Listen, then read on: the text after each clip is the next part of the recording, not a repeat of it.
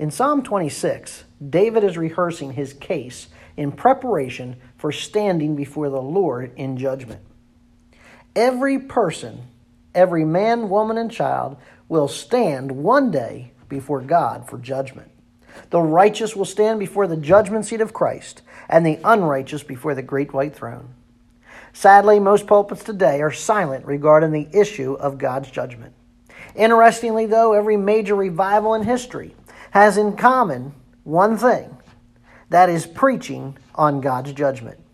The great revivalists of bygone eras, such as Edwards and Whitefield, warned their listeners to flee from the wrath to come. So today, if revival is to come to the church and the world at large, pulpiteers must recover not only the holiness of God, but also the truth that God will judge, and all will stand before Him in judgment. So, as we look at Psalm 26 this evening, as we look at David's rehearsal of his case before the judge, in verses 1 to 3, we're going to see David's request. In verses 4 through 8, we're going to see David's revulsion. And in verses 9 through 12, we're going to see David's resolution. Let's begin with verses 1 to 3 with David's request Vindicate me, O Lord, for I have walked in my integrity, and I have trusted in the Lord without wavering. Examine me, O Lord, and try me. Test my mind and my heart, for your loving kindness is before my eyes, and I have walked in your truth. David's request here for vindication is based first on his own trustworthiness, and second on his trust in the Lord. The verb there, vindicate, means to judge, to decide controversy. David is inviting Yahweh to come in judgment. He's appealing to the witness of his own character. Here's the witness to prove I'm trustworthy. Look at my character as he stands before the great judge Yahweh. David makes the statement here that he has walked his way in integrity, literally a sense of wholeness or an innocence. He's innocent of any charges being brought against him. And then in verse 2, David opens up himself to be examined by the ultimate judge, God. Examine me, O Lord, and try me. Test my mind and my heart. David now turns in verse 3 to the positive assertion that he has beheld God's loving kindness. That is, God's covenant love. Lord, I've seen your covenant love, and I've walked in the path of divine truth because of it. You see, when we see God's love, when we see that covenant love, we are looking at His redemptive, saving work towards His people. And the reaction of that on our part should be that when we see God's faithfulness, God's loving kindness towards us, that we would walk in His truth, just as David did. And walking in His truth means obeying His word, obeying His law, obeying His will.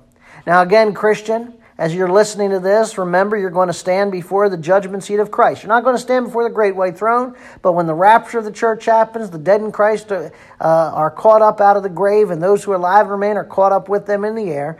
Immediately, we're going to go to the judgment seat or the bema seat of Christ, and He's going to take all of the works, not our sins, our sins are covered by the blood. But he's going to take all of our works that we have done and he's going to test them to see whether they're worthless or worthwhile.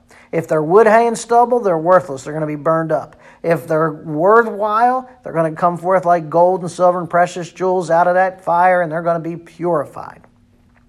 And so, as we're being judged by our works, he's going to examine them. And if we were in David's position, as we will one day, what would we say?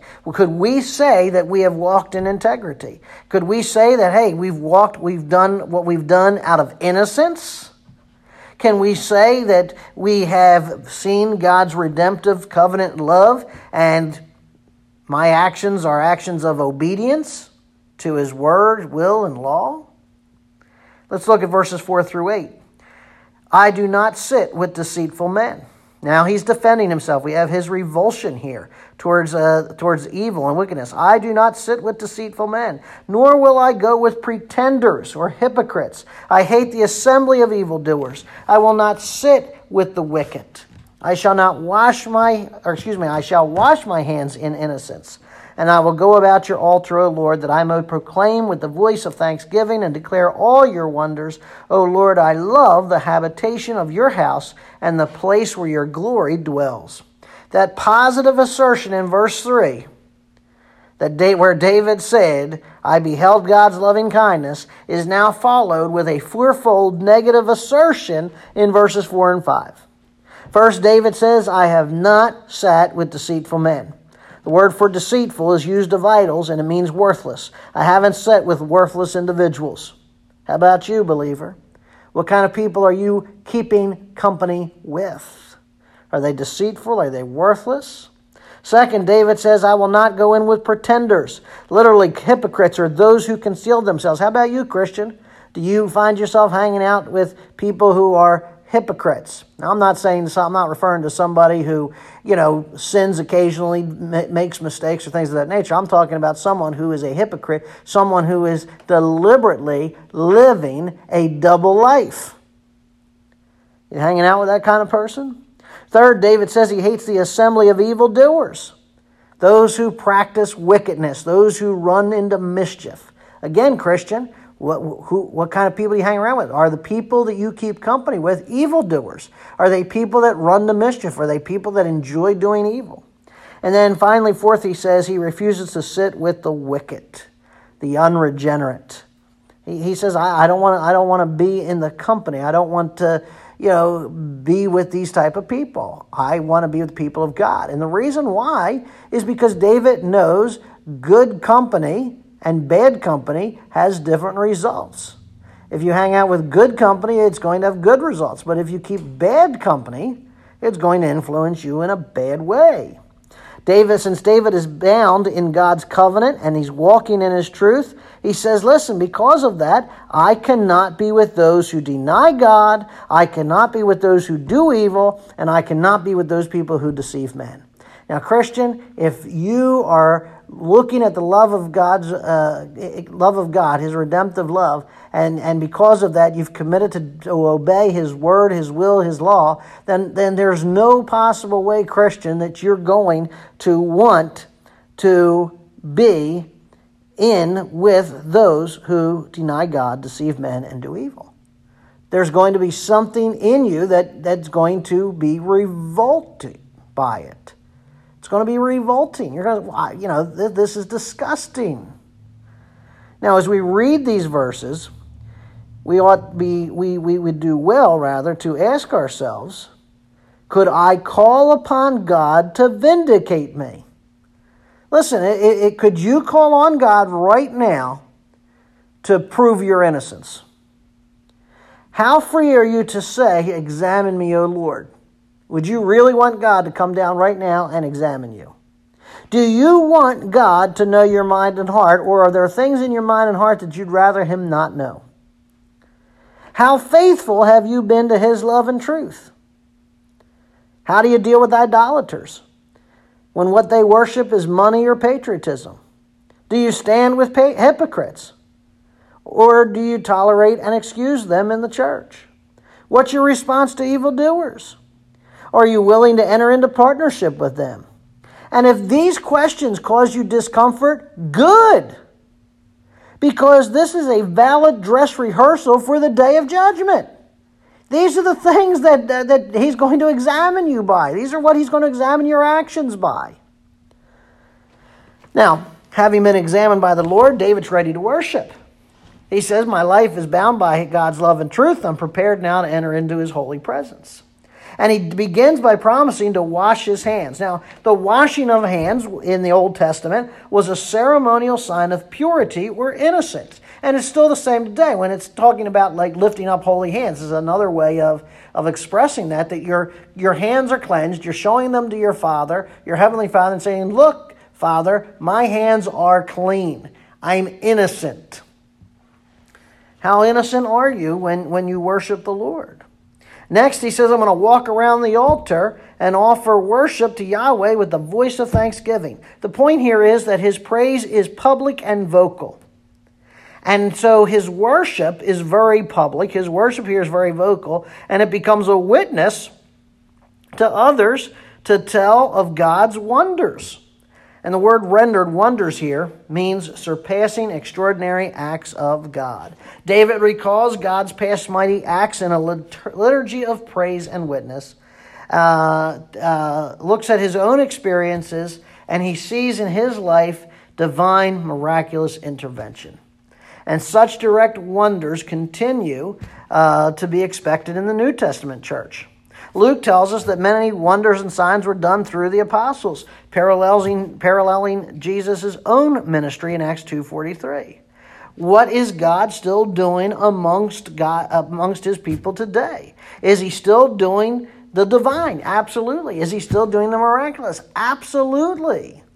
Now, he may not be doing it the way he did it in the Old Testament, but that doesn't mean he's still not the God of miracles. Doesn't mean he's still not doing the miraculous. He is.